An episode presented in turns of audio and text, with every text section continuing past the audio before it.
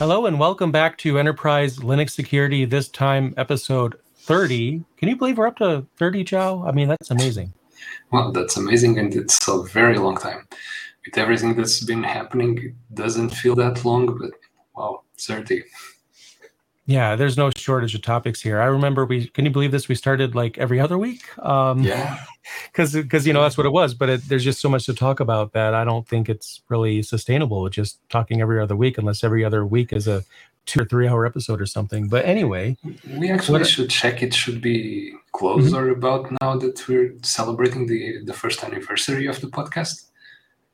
You know, I should check that out actually. Um, I forgot when we started this. It just kind of seems yeah. like we've always had it, but you know, it, everything has a beginning at some point. So um, that's a good good point. It, it's probably hopefully it hasn't passed. Yeah, hopefully it hasn't passed. Um, I know the cake is a lie, but still, we should deserve cake. we should get some cake to celebrate the, the first anniversary. Any cake or any excuse for cake is a is a good thing. Um, yeah. So in today's episode, I wanted to kind of um, do another foundational episode, but this one is going to be focused on tools that we can use. And I'm not going to say over and over again every time I mention a tool that it's not going to make you 100% safe. Um, obviously we've said that enough and and if you've heard previous episodes you already know that if this is the first episode you're jumping into and well now you know that no one tool is going to do that for you but it's a great idea to have uh you know at least uh some tools that you can use that that we use or that we've rec- recommended um, also, obviously, we're not going to give you every single tool you can use. This isn't an extensive list, it's in semi random, but we could do a, another episode and talk more about this. That doesn't mean this is the only one. Um, and the other disclaimer I'm going to give everyone before we start is you know, even though we're giving you a list of tools, exercise caution before you use any of them. Make sure you have permission to use them because if you are not the person that manages the network or you're level of management in your company isn't high enough, you could get in trouble by running some tools because whoever is monitoring the network, if that's not you, or if someone also monitors it, they they could see the traffic as um, an intrusion attempt in and of itself. So just exercise caution. We're not responsible if you blow your servers up or if you get fired. If you don't let somebody know, just let somebody know ahead of time that you want to try these tools before you do.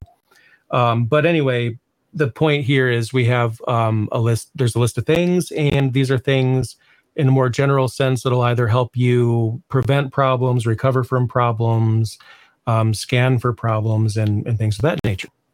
Yeah. And again, it's a list of things that will make your life a bit easier if you're into this side of the, the business. Yep. Um, not the end all be all of all the lists. Anybody can find fault in any list that we that we could create. So the, the, internet being what the internet is, we know that uh, you'll complain that uh, we're either missing tool so and so, or that we shouldn't have included the tool so and so. But yeah, it comes with the with the podcast.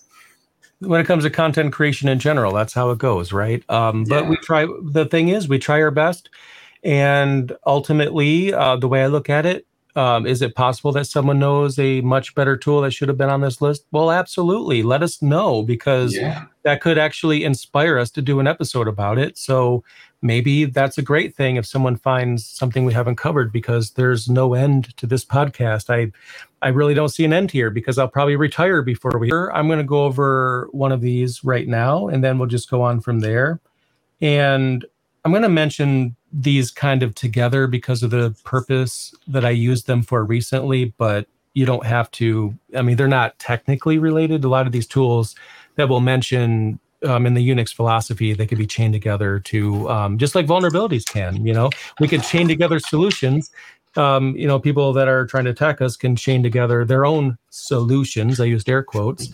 Um, but the first of which is Nmap, which is a security scanning tool that um, I'm actually in the process of creating a video for that on the YouTube channel. I don't know when it's going to be out. It sometime this summer. I know that's vague, but it it will happen. And Nmap can be used to, like I said, scan for things on the network to do OS fingerprinting, but also ARP Watch. I'm going to mention as well. The scenario here is if you have something on your network and you're like, what is that? What is that device? I don't remember ever seeing that device before. Why is it on the network? I need some information about it. And you know, Nmap could be used for other things too, like just finding out how many IP addresses on your network are are used in a specific subnet. If you wanted to, um, I mean, hopefully you have documentation where you wouldn't need to use Nmap for this, but if you don't, then you could scan a subnet and find out what IPs are live or at least responding. But going further, you could do OS fingerprinting to find out what operating systems being run on a device.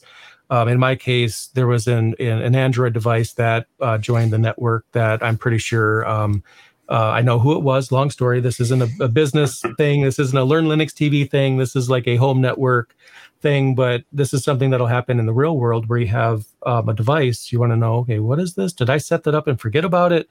Um, and that's what one of the things that Nmap can do is help give you clues about the device that might point you to the actual use case for it. And also ArpWatch, which is something I use in pfSense, and I know not everybody uses a pfSense firewall, so I'm I'm assuming there has to be equivalent tools that do the same thing. But what ArpWatch allows me to do is get a notification anytime something new was added to the network. And I think that's probably even more important than N- Nmap. You need to know you know what's being used on your network? What's on your network? And if somebody plugs something in or joins a wi-fi ssid and you, you need to know about this because any one of those devices could be a, a problem and getting a notification about that will certainly help. So arpwatch to get a notification i guess and nmap once you get a notification to scan that device to find out more information about it. Obviously you should block the device if you don't know what it is and get it off the network but um, those are the first two tools that I wanted to mention. They're again not related, but they they kind of are because they help you do the same thing, which is find out what the heck that weird thing is on the network that just joined. I actually have another two tools that I use regularly mm-hmm. related to networking as well on the Linux side of things. Uh, the first one is Netcat. It's pretty useful to send packets uh, by hand. Basically, you want to send a specific packet to a specific destination, a specific port, or whatever Netcat will help you do exactly that. Um, the other one is um, is IP tables. I'm an old-time sysadmin. I used to create firewalls by hand through IP table scripts. and so I really like the way IP tables was formatted and the way that it worked. I know there are some newfangled things that these kids today are using, but uh, yeah, I still use IP tables wherever I can. I still install it on the systems I deploy. And that's a great and, firewall. Yeah and I really like the way that it's structured. And in addition to IP tables, I also use Xtables add-ons, which is a, a series of uh, modules that you can add to, to IP tables that give you new matches and give you new targets for, for packets. And the specific one that I use a lot when I'm trying to block ports is the, the chaos target um, it will respond with a different state each time that uh, a port is is uh, when a connection is attempted to a port that you're blocking. Rather than just dropping the packet, it can just uh, not respond, or it can send a different packet back, or something like that. And it will make, for example, scanning with Nmap really tricky because you won't get accurate responses. Yep, that that I didn't actually know about that myself. I'm, obviously, I knew about IP tables, but yeah, beyond that. Um, and another thing about IP tables, like some people, um, especially if you're just starting out, you could probably use like UFW. Not every distribution has that, which isn't itself a firewall. It's more of like a way to manage a firewall that simplifies yeah. things. I would prefer people learn IP tables and NF tables and those things because I feel like it's better to be more intimately familiar with the underlying technology. But if you're just starting out and you need a quick way to, to make it happen for now, there's always, um, you know, I don't want to call it a wrapper or front end, but um, there's things like um, UFW. So the next two tools, I'm going to try to keep the, these quick because they are not security related. Um, but I mentioned them because I feel like there's some of these issues, especially with hardware, the physical layer, if you will, that people run into, and it, it's hard for them to figure out, um, and they're not really sure what to do. It takes a really long time, and I think these tools can help save some time. Now, the first of these is iPerf 3 or just iPerf in general. Um, you could use this to find out what your bandwidth is from point A to point B. Now, obviously, you could just use SCP and you could just save an ISO file on one, one server and then just SCP it over to the other side and back. I mean, technically, you don't really need iPerf for this, but iPerf is a tool in and of itself. And um, what helped me recently, um, what I've discovered, and this is really weird, is, I implemented 10 gig Ethernet and I was getting barely one gig out of it. I'm like, what's going on? Um, so in that situation, you could run iPerf between endpoints to find out which endpoint is actually slowing down your connection and why you're not getting the speed. Obviously, you're never going to get the full speed. That's just a pipe dream, pipe dream, the internet pipe, you know, um, pun there. Um, I had to, I had to do that. Pun intended. pun absolutely. Actually, at first it was not intended, but I rolled with it. Um, but anyway, I saw that case, glimmer in your eyes when it actually materialized. so in my case, I, I actually had some help um, from Tom, which is a popular individual on the YouTube channel, um, where I had, you know, like I said, 10 gig wasn't working out, and I said I was going to keep this short, and I guess I lied. Um, but anyway, what what we ended up finding out was that um, there's some sort of bug in TrueNAS that where if you have jails running, it severely limits the capability of the network stack and then by disabling jails it magically worked but iperf led us to that scenario um, so anyway for more practical senses here if you have a device in between endpoints that can't handle the bandwidth you could pretty much isolate which device it is that's slowing down things. The other one that i was going to mention that's not security related but is one of these things that i, I see very often is um, a, use case for for this very often is memtest 86 or an equivalent memory test for physical hardware because in my experience i don't know if it's been this way for you um, you know me i'm a linux guy right but if if some if another platform does something better than linux i i will let everybody know because it's just the way it goes um, in my personal experience i found windows to handle bad memory issues um, better than linux Linux, in my experience, seems to just go all kinds of haywire. It's not that Windows won't go haywire too. It just kind of seems to to have fewer problems with bad memory. You should never have bad memory. But I've seen situations, for example, somebody's running a Windows server, then they move it over to Linux, and like, yeah, constantly locking up. Linux sucks. Well, you might have bad hardware. And MemTest 86 is something that I recommend people run on physical hardware every now and then just to make sure everything is fine. There's not really a big chance that this is going to be a problem for you, but if it is a problem for you, I find that memory, hard, physical memory problems are very hard to troubleshoot because the symptoms are almost always different. So that's why I wanted to bring this up. I, in that category, I usually find diagnosing overheating problems or PSU problems to be a bit trickier because they don't always trigger at the same time. No. You might be replicating the issue and it doesn't happen, and then after a while it happens in a different situation. When it's memory, if you load up the system, you'll see something break. At least in my experience, I usually find it that way. Um, what you mentioned about Windows dealing better with memory issues, my experience has not been that, but oh. There is an um, an advanced feature, if you can call it that way. You can actually tell Windows to limit the amount of memory that it uses. You might have 64 gigs on your machine, but you can limit it to using only 8, for example. And that does help you troubleshoot memory issues because it will eliminate some of the, the memory locations and memory addresses until you actually find the one that's giving you problems. Mm. And Linux also lets you do this. You can also block off blocks of memory that, for the system to, to ignore, and you can also do that on the Linux side as well um, I don't know, Windows, whenever it has bad memory, it will give spew out random BSODs or something like that, and you'll be left scratching your head because it will point at different things every single time. I don't know. Yep, and I, I my personal experience hasn't been that it's better than, than Linux there. So yeah, that's interesting. I, I, guess that's um, that's how it goes between administrators, right? Because our worldview is going to be, um, you know, by our experiences. So for me, yeah. it's been the case that I've I've noticed Linux locking up more often. Obviously, Windows has a blue screen of death. Um, that does happen, but I've also seen Windows machines that'll have these. I'm trying to remember what the error messages are because there are there's some predictability on Windows because there's a error message I can't remember it, but if I see it again, I'll know right then and there that there's a memory problem when when I see it. But I'll see, you know, because I deal with a lot of people um, from the YouTube channel that are switching to Linux, like especially on their laptop or desktop, and then they'll they'll usually say, you know, well, Windows was fine, Linux is locking up. What's going on? And then a lot of the times I find that um, it's memory, believe it or not. So anyway, just test your RAM. I think that's probably a good thing to do. um, every now and then. Um, again, very small chance that you'll probably have a bad stick of RAM, but it does happen. Yeah.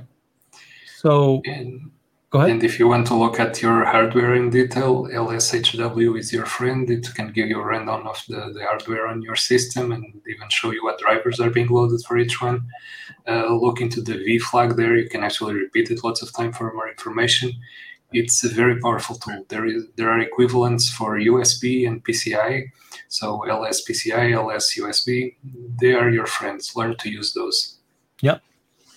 Absolutely. Um, so I have a handful of tools to talk about that are all for the same purpose. I'm mentioning these for the same purpose because in the previous episode, we talked about the uncomfortable truth that even if you do a really great job with security and you get it, you know, you're paying attention to the, to the RSS feeds, you know what's going on, you patch things when they need to be patched, you're installing the updated firmware, you're doing everything that we've talked about.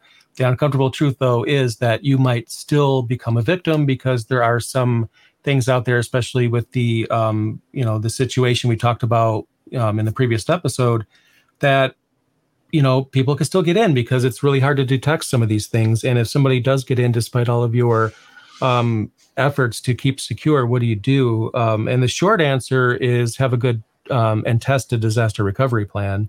Um, obviously, we hope you'll never have to use it, but if you do have to use that, does uh, you know take that plan out and actually execute it, that it needs to be tested and, and working. But as part of that, getting back up and running as quickly as you possibly can is important. It, uh, it's also important, as we talked about, to understand, especially when you have to research how far someone got into your systems, you may not be able to get up and running quickly, despite you know your management team telling you that you need to have it done by the end of the day, um, which isn't going to happen. But that aside, we have several tools, or, or I've listed several tools. I'm sure you might have a few as well that are going to help you um, just take the edge off of this process. And, And just just in a note there, what you said about it taking some time if you want to get to the bottom of it, we've actually had examples of that and we discussed them on the podcast. Uh, Yep. Remember that team that we talked about around Christmas that they were going to take three weeks to get their systems back up online? yes, and that's actually what I was event? thinking about. Yeah. Yeah, and it's amazing. You hear a, an experienced IT team say that they're going to take three weeks to get systems back together. Yeah, it was a massive breach. They wanted to regain trust in their systems, and that takes a lot of time and a lot of effort. And the tools that we're going to mention here are pretty good help in that situation. Yeah, I think that's a vi- and sometimes you're just a victim of assumptions. People assume that you're so smart that you'll have it done in, in a few minutes Yeah. because that's how smart you are. Um, it's not that we're smart or not; it's just we have reality. Um, so one of these is going to be either an internal or a private Git server. Okay, so Gitea is something that I've gone over um, recently in a video, but it doesn't have to be that. There's GitLab, GitHub. I mean, they have private repositories. So one thing to keep in mind is just because you're putting something in Git, it doesn't mean that it's public. It can be, and it is if you don't tell it otherwise. But you generally won't want some repositories to be public. Also, you even if it's private, you still don't want to add your passwords in there in clear text or your API keys. You should never do that. I don't care how private you make things, right? Um, never do that. But um, having a Git server for config, and I'm not talking about just being a software engineer because if you're a software engineer, I mean, you know, pro- you probably know Git backwards and forwards.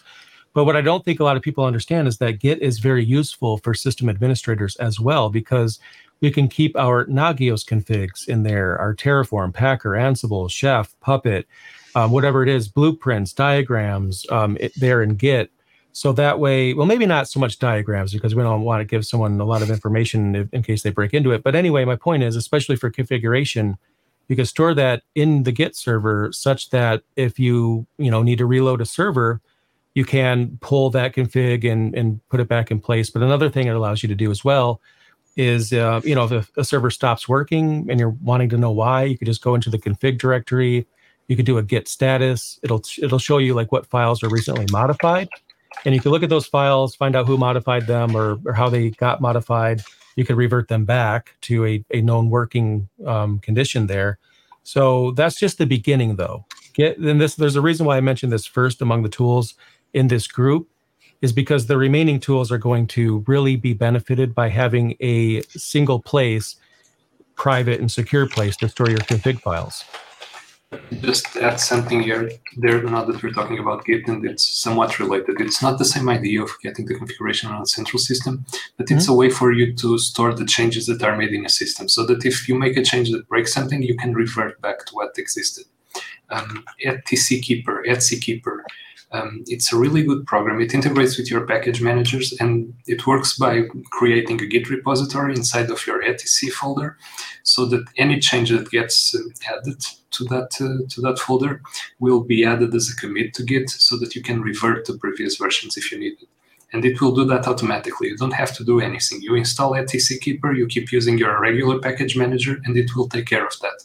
If you ever need to roll back a change that happens, you just git and get back the committed to, from a day ago or from before that last change and get stuff back running again. It has saved my bacon wow. a couple of times. And um, it might have inspired a video on the channel. I actually, I, I, think I might have heard of this, but maybe in passing. So it does sound very interesting, actually. See, I'm yeah, learning too. Of course. There are so many tools out there, it's impossible to know them all. Right. Um, you did mention Gitea. I'm a very avid user of Gitea. I have my own personal um, installation. I have it running in Docker in one of my systems at home. Mm-hmm. I do mirror over 300 uh, repositories from GitHub, just in case GitHub dies, of course, because that's something that happens. Um, but one of the ways that you can use it in the enterprise is by having it running in your in your infrastructure just as a backup of the stuff that you have in github for example of your projects that you're developing. And you can keep that synchronizing immediately like every now and then it will pull the latest version from the repository so that you always have the code available. And not just the code it will actually replicate the list of commits like if it was the main repository and you can use it as a backup for your for your development. This is especially true and useful if you're a development company and you have lots of people working on git. So you just deploy Gitea on a different system and you point it to your usual repositories and it will take care of keeping everything in sync. It's a very good That's tool. a very good idea actually. Um, my process one of the things mm-hmm. that Gitea does not support is gist files, just one single file repository. And those tend to be very useful for starting configurations. Um, using a single file as a repository is something that you can do in GitHub through gist, gists. Um, and Gitea has that as a feature request, and it hasn't been implemented yet. And it's something that I really would love to see in the product. Wow! Yeah, hope they hope somebody um, does that. If anyone listening is a developer and wants to help out, um, you know, maybe see if they if you could do that. Um, yeah, so that's a very good point. Uh, yeah, have something offline or not, you know, something to sync it to. My process is is way more complicated. I should probably look at that because I'm literally just um, having a like a bash script run by cron doing a, a, tar of like all my repositories and then using a utility to uh, transfer them to an offsite backup thing and it, it does it you know re- regularly but i think this is probably a way better solution than that. So um, not not to knock my solution it does work but i think if i was going to do it again i probably wouldn't do it that way honestly. Um, so the next in the chain here is um, coming from a previous episode where we talked about a golden image basically a starting image that is going to have some defaults in it that are, you know, safer defaults. For example, SSH configs, you know, there's there could be some things in there that you want to disable. Um, there's there's all kinds of things that you could put in an image that you could use as a deployment image that I won't get into because we have a whole episode about that. Um, but one of the tools that I like is Packer for this purpose. Now, um, several of the tools are are actually made by the same company. Packer, its job is to create an image. Okay, so the alternative way you could do this, and I've seen the seen it done this way, and I don't like it done this way personally, is when someone just has a VM that exists as the VM that they just constantly take images of to serve as an updated deployment image. Problem is if that if something got into that server, then what got in there would be in every image. Then that's a problem. Now, if you leave something running, obviously th- this could be a problem. But what I like about Packer is by code, you can define what the image is like and what it and it supports, you know, the usual suspects like your hypervisor solutions and, and all these. So you could create a template or an image depending on what your platform decides to call it because the lingo is different with the defaults and you can programmatically like infrastructure as code style define the image and you could put your defaults in there and at that point you won't really care about deleting your image and then creating a new one because you just run the scripts um, for Packer. And this is why it kind of piggybacks off of Git because if you were to lose your Packer configs, especially if you you know spent some time developing these over years, that's going to suck because you have to recreate them again, and that's a lot of work. And if you have something in a in version control like Git or a Git server, then you could pull that config back down, and you can, of course, get get your images recreated pretty easily because that's what Packer allows you to do. So that's the first step in uh, a series of additional selections I'm going to give you guys. Yeah, absolutely. And like you said, infrastructure as code. Well, it's that's the foundation block for DevOps, and mm-hmm. that's the way that uh, IT admins should be doing stuff today. And yep it goes back to the um, to the pets and the cattle systems. Right. Today, you shouldn't be having too many pet systems. They should be more like cattle, so that you can deploy them anywhere and as many instances as you need. And the basis to do that properly is having scripts to create stuff. And Packer yep. is part of that. Looking at infrastructure as code is part of that. And you know, I love installing Linux. I do it all the time, especially when I make videos and things.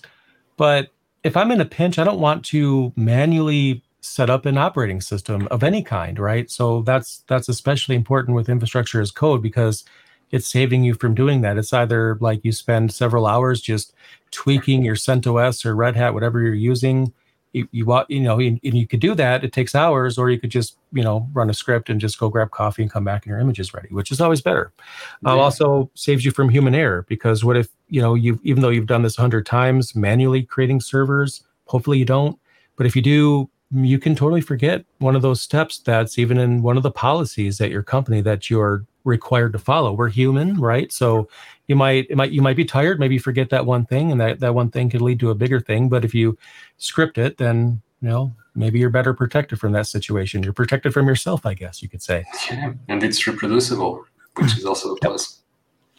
So, all right, so you have an image. That's awesome. You could use that image to deploy a server, and that's really cool but you really should automate the deployment of a server as well. And the next one in the chain is Terraform. And Terraform, if you haven't, I think a lot of people in the audience has probably heard of Terraform. Packer is probably 50 50. Even people that use Terraform, even though they're made by the same company, might not be aware of Packer. But I think a lot of people are aware of Terraform. But just in case you're not, it allows you to create a server or, or servers, plural, depending if, if you have more than one. And what Terraform can do is it, well, you need an image, right? Because you're just going to say, you know, spin up a CentOS server, but you need to give it an image. But the image that you give it could be the very same that you created with Packer. So Packer creates the image. Now the image exists. And then it's Terraform's job to make infrastructure exist. And it's going to use an image that you've created to do that. So then Terraform, um, it just fits in so well I mean, yeah, it's made by the same company, but it's such a great process. You have, you know, your image is created, then you have a thing that makes that take that image and actually creates actual instances with that image. Yeah, it's that's It's part of the project. It's part, no, part of the project. Sorry, part of the workflow. It yep. really changes the way that you look at systems and systems deployment. And we're going to look into more system deployment tools and system configuration tools as well next. Um, this all follows uh, like a straight path. You start with the image, you deploy the image. Next, you're going to configure the image to your standards and to your liking and get it to a state that you want it to be. Yep. And one thing, this is a personal opinion. I think a lot of people will agree with me, but some people will not. And that's okay because, you know, we all have our, our way of doing things, right? So um, I love Terraform for making things exist. I don't like it as much for taking things that already exist and updating them. And Terraform can absolutely do that, right? So if you wanted to, um, I don't know, change a subnet or change a name, there's all kinds of things that you could do. You could update your infrastructure as well. It saves the state and you can make changes. The problem, though, is some of those changes might require the entire server to be recreated. Now, hopefully, you're in a, a, a stance where that doesn't bother you because you, you, know your system is so great that you have like a, a load balancer, you have auto healing and auto scaling, all these things. But you know, most of us don't have those things yet. Um, we're still working on those in some of some companies. Um, if you make a wrong move, though, you could delete a server. And there are ways around this. There are ways of synchronizing the state with Terraform. There's no shortage of articles out there that'll uh, tell you how to do that.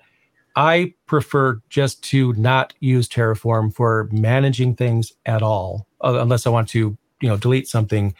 Um, I, I, like to only use it for creating things, and then using something like Ansible Chef, Puppet, SaltStack. There's a number of these configuration and, and management utilities and automation tools that do a really good job of taking a server that already exists and then making it into something else or maintaining it. So, for example, with Ansible, which I know very well because I use it every day, um, you could have a role. You could have a role that's web server. You could have a role that's database server. And by assigning a server to a role, it becomes the thing that you've defined assuming you have no syntax errors, of course. And if you want to make a change, for example, there's this package you want to make sure is on every server. You can use Ansible for that. I wouldn't use Terraform for that. I would use Ansible or one of the tools that's in the same category for maintaining and modifying existing instances. So in this chain, you have your configuration files and your scripts in Git. You have Packer to create your images. You have Terraform to take your images and create actual instances with those images. And then you have your configuration management utility to uh, maintain those and keep the configs sane. And also, what they do is they revert config files. If something isn't at spec or isn't as defined, one of these tools will just delete that config file or just replace it with the one that it's supposed to have. So there also is a I don't want to call it a protection layer because it's kind of hit or miss, but it, there is a little bit of that because it will absolutely replace something if it's not at the correct state. So those things combined, I think, will give you a not an entire disaster recovery plan, but a lot of a, a big part of it actually. It will help with a very big part of it. Oh yeah. Um, you can think of uh, Ansible, Chef, Puppet, uh, whatever, as a desired state tool. You tell it how you want the, the server to be at, and then they'll take care of getting it to, into that state. For example, you mentioned defining it as a web server. Okay, they'll get the packages in there to, to make it a web server. And they'll get the, the basic configuration in there to make it a web server running with the configuration that you want it to be running at. Yep. And you can replicate that over dozens or hundreds of them. There is no limit there. So this scales very well. This goes into large deployments very well, and it's very widely used, specifically in those scenarios where it's no longer feasible to do it manually um, so yeah, those are the tools of choice currently. Now, w- one of my pet peeves, which I, I, have a lot, I like to complain, which I've, I've been realizing very recently. Um, but one of my pet peeves is that you know, uh, beyond the fact that we have these security solutions that that claim in the marketing to make your servers hack proof, which is silly. Um, you know, that one of the things that I've run into personally, and I, I a lot actually, is I, will look for one of these solutions because there might be something that I want to do or want to automate, or I want some kind of you know security scanning to happen, and I look at the product, I demo it, I think it's pretty cool, and then um, um, yeah, how do I go forward with this? I talk to sales, and the next thing you know, I have a statement of work for sixty thousand dollars to implement it, and it's going to require about twenty servers to be spun up, and um, I'm looking at it like, what? um, that's just really complicating things and also saturating the budget. No, thank you. Um, but this is extremely common when it comes to security. Um, that's a, a, lot of people make money this way. And, and I'm not trying to throw shade on um, all security companies out there because I'm sure there's a lot of them that do really great work and have really great products. I've just run into some that are not as great that I, I won't throw them under the bus here. But it's really refreshing when you can just download something for free that may not have all the features that those really expensive tools have, but you can still benefit from them. And the tool that I'm going to mention is CISOfy Lynis. Lynis is the name of the tool, L Y N I S. It's by CISOfy, C I S O F Y. And you can download this in your distributions repositories, although I don't recommend that because you'll probably get an older version that's not going to know about, you know, newer problems. They have a repository that you can add. And what it'll allow you to do is scan your server for things that you might want to pay attention to and adjust. One thing though is that um, I, I use this a lot, this tool. Um, I actually have it automated now, but there's a ton of things it's going to come back with. It's not uncommon to see like 40, 50, 100 different things it's going to recommend that you change. Um, and it's not that you have to do everything it says, but each thing that it comes up with, there's a reason, there's maybe a policy or um, a certification element like SOC 2 related or whatnot that inspired them to mention this. But you look through the list and see what's relevant. So, for example, they might complain if you don't have a message in SSH when you log into a server. You, it's supposed to show a message that says, you know, only connect to the server if you're authorized. The fate of the world depends on you not connecting to the server. And if you do connect to this server, um, you will create bad karma. Okay, it doesn't say that, but it's, it, it does say, you know, only authorized. Wording may vary. And, and of course, you know, if you're an outside attacker, you see this message all the time and you bypass it. You don't care. uh, it's not going to stop anybody, but it does satisfy legal requirements, policy requirements. Um, maybe in I don't know, depending on where you are geographically, there's something to be said about you know if it goes to court that you know you have a clear policy that's shown and and you know communicated when someone tries to connect it'll mention that even though it's not going to really impact security all that much but they will mention like vulnerabilities and um, really bad things as well. So I recommend checking that out. It is free. They do have like an enterprise version that I pay for. It's not twenty or sixty thousand dollars of the statement of work. It was I forgot what it was. It's just basically they they give you a dashboard if you just want a place to put all of your results in one area. But honestly, for the longest time, I was just running it in cron and exporting it in a text file. So, I mean, you could totally bypass that altogether. Um, and I'm sure there's other tools like this. Um, I was just really excited with Lynis when I found out about it because I found out about it right after I was engaging with a company for the company I was working for at the time to implement a security tool that did a lot of the same things. And the price tag was not something management was going to approve at all which does happen. But I, I, think management, depending on the mindset, you know there is a mindset of free is bad that some companies have but assuming yours don't have doesn't have that mindset just download it and run it. it if nothing else it gives you something that you can use tangibly to kind of get an idea where your security might be it's not going to get to tell you about everything especially what we mentioned about mentioned last podcast but um, it is something to benefit from and I, I think it's something to try out just again, I wouldn't recommend using the one in the distributions repositories because it's probably going to be out of date. Just look at their community repository and get a newer version installed. That would be a good idea. Um, there is one in that vein where it doesn't scan for vulnerabilities, but it does scan for state changes, for stuff that changed in your system, um, called Tripwire. Uh, I've used mm. it hmm. before. Yep. Um, few years back. I don't know in what state it is currently, but I've used it for that. It will alert you for files that get updated, which is very useful when your machine is getting rootkitted or something like that. So it will tell you what files changed. And it provides some interesting reports. If your system does change often, then you, it will become meaningless because the reports will just give you some random noise. Um, right. But it is a tool that's interesting for systems that are not supposed to be changing, and you will get an alert if something changes. Yeah. So what, what um, I'm hearing is not to put it on your WordPress server because you'll be notified every, every hour. For example. yeah. Um, but you did cast some shade on companies that are selling uh, security stuff before, and I cannot let that pass. Obviously, I do work for TuxCare. We are not one of those companies that you mentioned, obviously. So again, I could not let that pass. Um, oh no, I wouldn't. I wouldn't want to. And, and you know, TuxCare offers multiple different things, and and they I feel like TuxCare is in a different world because they I've never seen a claim anywhere that it makes anything bulletproof. It's like pretty matter of fact. This solution does X. This solution does Y. And yeah. they don't say X is bulletproof. There's, you know, your basic your your live patching. It does live patching. It that's what it does and that's it. It's simple and I love that about it.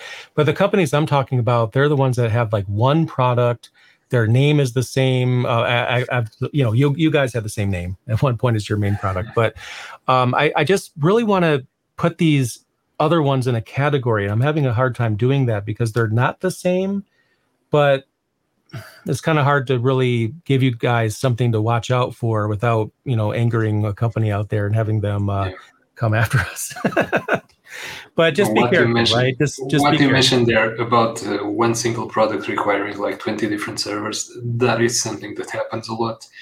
It happens a lot, especially in systems like SIEM systems, where where they're looking for intrusions and collecting logs from all your servers and all of that. They'll ask for server for a server just for doing the, the log collection, and then another one just for doing the analysis, and another for doing the reporting, and so on and so on. When you look at the the total bill there, you're buying like 20 new servers, like you just mentioned, just to support yeah. that solution. Not taking into consideration actually. That's probably yeah. it. That's probably the disqualifier because I'm not aware of anything at TuxCare other than running like one ePortal server, which is optional that you would yeah. ever have to run. Um, if you if you have to run a bunch of servers, but you know, there's look at other solutions before you go along with it. Maybe that's yeah. as simple as we can get it. Yeah, probably. But again, I don't want to cast any shade on anybody. Yeah. Um, we have the, the episode running a bit long. This is a very interesting topic, and there are a couple of tools that I would like to mention mm-hmm. um, not for for um, actual server deployments, but to, to, dealing with the aftermath of a, of a breach. Where you actually found a system that has been attacked, and you managed to isolate whatever was causing the attack, and you managed to find the, the program that caused this. One good software that you can use to take a look at the code and see how it works and all of that, of course, assuming that you have the knowledge to actually look at source code, um, is IDA Pro. It's a disassembler. It actually lets you look at the code in assembly format, but it will provide you with some comments and code decorations and all of that to help you understand the code and the code flow through the through the program. It if you have the know-how on how to do this, or if you have somebody on your team that knows how to do this, say your star program or something like that, um, looking at the code of one of these tools will help you understand, for example, how they got into the network um, it might give you some interesting information into how they access the network and what you should be closing at the firewall level or what vulnerability they abused or something like that. So looking at the source code, if you have the know-how and how to do that, it can really help on this type of events. And yep. at the more basic level, also for dealing with the aftermath of something like this, uh, tools like strace and ftrace that let you trace the program execution flow as it's running mm-hmm. are also very useful for this. Um, again, it depends on the level of um, of knowledge that you have on the technical skills of your team and all of that. This is not something that the basic sysadmin will ever have to know by himself. Um, but it does help to have somebody on the team with some knowledge around these tools and how to use them and all of that. Um, because in these situations, it can be very handy. Yep. Now, yeah, you're right. The episode is getting a little long, so I'm gonna. I, I definitely want to mention this though because this is something that I was um, kind of building up for, and that is automatic updates, which could be live patching or just unattended upgrades. There's a difference here. Um, at the lowest level and for free, you can um, run something like DNF Automatic on your, you know, Red Hat family systems. And then there's also the unattended upgrades on um, Debian and Ubuntu. Ubuntu has uh, three machines for free with their their Advantage program that you can get live patching for. Now, the difference with unattended upgrades is, you know, it's, it's just like it sounds. It's just going to install the updated packages for you, which you have to also understand, depending on your distribution, that might restart services when you do this. So um, you may or may not want to do this during production hours. It's, it, it, you know, I would say unattended upgrades or the equivalent, whatever your distro names it, is like the lowest level, the, the least you could do. Um, and you can configure it not to restart services. You just have to know that it can do that live patching. Um, if you don't restart services, it's important to note that the one right. that you're running is still not updated. So you're still running the vulnerable code until you do restart it. I'm so glad you brought that up. That that is absolutely correct. So, um, and that's another reason to just say this is a very minimum thing that you can do. You, the least you could do. Live patching is one of these things that's like science fiction to me at first when I first heard of it, and then until I actually saw it happen um, and believed it because I had to see this because um, you know longtime linux administrators you know you, you restart a server when the kernel gets updated because that's the brain right um, live patching came in later on. Um, it's actually still kind of new even though it's been out for a lot of years. It's it's you know still kind of making its rounds is the idea of actually putting a patch into the kernel that's running so that way you don't have to actually reboot it. And depending on the solution it might actually go beyond that. Um, now i'm going to talk not as an employee of tuxcare because i'm not one. I actually don't work for tuxcare. Um, and even though you do I, am going to take this on my or at least part of this on myself because um, i run uh, KernelCare on the servers that i manage um, and i chose to do this because for me personally it was the best fit and the reason for that is because the other solutions for live patching are also great. Like Ubuntu's is great. You know, the other distributions they have their own. Um, but the problem I run into there is it's very common that someone is um, a mixed shop when it comes to a Linux distribution. Even even somebody who's all in on Debian, for example, might have that one SUSE server or, or some other distribution running here and there.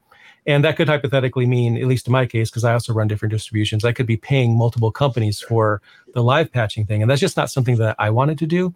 And I like TuxCare because well, many reasons, but one of the main reasons for me is it supports a ridiculous number of distributions out there and all the all the enterprise ones like pretty much everything you can think of your debians and ubuntus.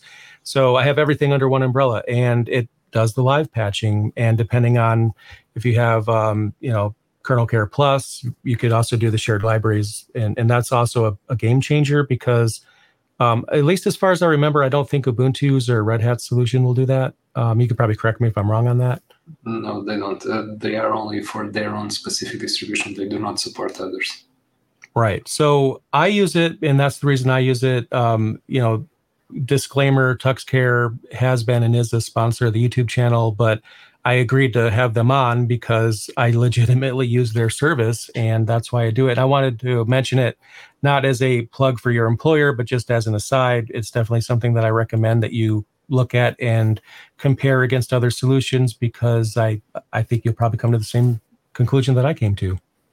Yeah, absolutely. When I first joined the company, I came with the background of working as a sysadmin for many years, and doing things the old way, which was, like you said, updating a system and then rebooting a system to make sure that the new code got picked up and everything worked fine with the new code. Um, and yeah, the first time I was introduced to live patching, it was an eye opener. Things could be done differently and much better and with no disruption at all. And again, I wish I had that before. I really did. Yeah. That, that's but, that's also how I felt about it too. I, I just never would have thought we'd still be rebooting our servers and even our laptops or desktops, you know, nowadays, and and and it's just like crazy to me. I thought we would have, and we do have a better solution. It's just that it, you know, it takes a while for some of these things to catch on, and and and uh, thankfully, it seems like that's happening now, which is great. But I just kind of found myself like, why am I saving all my work on my computer and this rebooting it, and still like this isn't 1995? Come on. yeah in IT, we're very quick to pick up new technology, but changing habits, boy, this this take too long. That that that's a lot. Um, the last thing I'm going to mention on my side is just another plug for either YubiKey or something like it. Have a, we we have a whole episode about 2FA. I'm not going to even approach the topic because um, that's even a, that's a recent episode. It was just a couple of episodes ago. Um, but another thing that I've learned recently, is, and this is just a personal opinion, but I think a lot of people will agree, um, because there's so many of these different keys and competitors to YubiKey. I don't really care what you use as long as you have some kind of 2FA solution.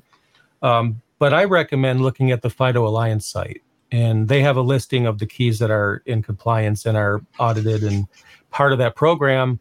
So before you consider a key of some kind, it might just be a good idea to go to the FIDO Alliance website, even if that's not something that you're using, depending on which of the 2FA technologies you're using. I think it's probably a better judge of character than just something you see randomly on Amazon that just claims to be secure, but nobody's ever heard of before. so, you know, definitely look at that. and the the maker will probably not no longer exist one week from the day that you buy it. So, yeah. well, the device might not, not even work a week after you buy it. Yeah, it just might not be registered by the bus. For example, even, yeah, it might not even work. But uh, I think 2FA, at least for me, is more trustworthy when I know it's coming from something that's been audited and checked rather than just somebody making a claim. Because just like everything else, you have a, a solution like 2FA, it's great but if implemented poorly or designed poorly, it could basically be the same as if you just you know don't have it at all. So um, keep that in mind as you implement 2FA. Check out our previous episode on that to learn more about that. Um, I didn't mention the FIDO Alliance site on that episode, which is why I wanted to give it a plug in this episode. Yeah, sure. And again, we're running a bit long on this one. Apologies for that, everybody. Uh, we promise to keep this in control for the next ones, but the, the topic was just too broad and we could continue like for the rest of the, the next hour and the one after that. Uh, yeah, and let us know what your preference is. I mean, well, we could try harder if the preference is shorter episodes. My theory is that people are more forgiving about security podcasts than they are others, but I'll let the, the comments from the people um, judge that. Yeah, and also the how technical do you want us to get into this stuff? Mm-hmm. Because we could look into topics like this one at a more technical level, which is a bit harder to get across on the podcast, or we can just keep it high level like we've been doing it so far um, where we don't actually provide code or samples or anything like that, but we do give you an overview of what's out there so that you have a more informed decision when it comes time to do so. Yeah, I agree. I'd like to know that as well. So definitely write in and let us know, and uh, we'll look at that. And um, you know, I think at this stage in our podcast, it's a great idea just to kind of you know re-engage with the audience and see how we're doing and what we can change, what we can do. Um, we're 30 episodes in now so we're not we're not this isn't a new podcast. This is this is a um, veteran at this point almost. Or even if you're interested in us doing it live one day. Yep and that's something i definitely want us to get into um, at some point as well. Yep that'll be great. So. Can promise there won't be a cat in the background at that point but yeah it can or a lawnmower or something. You know how it goes. I mean working from home i think people are way more understanding than they used to be so yeah, absolutely. Okay. So that is the episode then. And there's a lot more. There's there's more tools. Like like you said, we can go over more, and maybe we will do a follow up at some point in the future. Yeah, and again, these are tools that are supposed to save you time to so help you do stuff to get things done faster and more reliably. There are tons of other tools out there every other day you get new tools that you can use. These are the ones that we know are reliable, that we've either used ourselves or that we have pretty good information about. And we do know that they are effective. So, yeah, yep. that's why we mentioned them.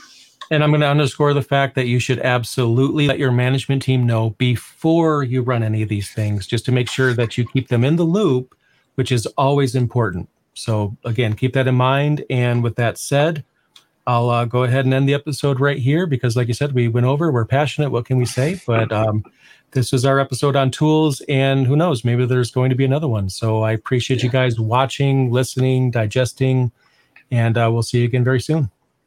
Thanks, everybody. Do not run the Ansible scripts on production. Do run them in the lab first. And until the next episode. Yep. See ya. Bye.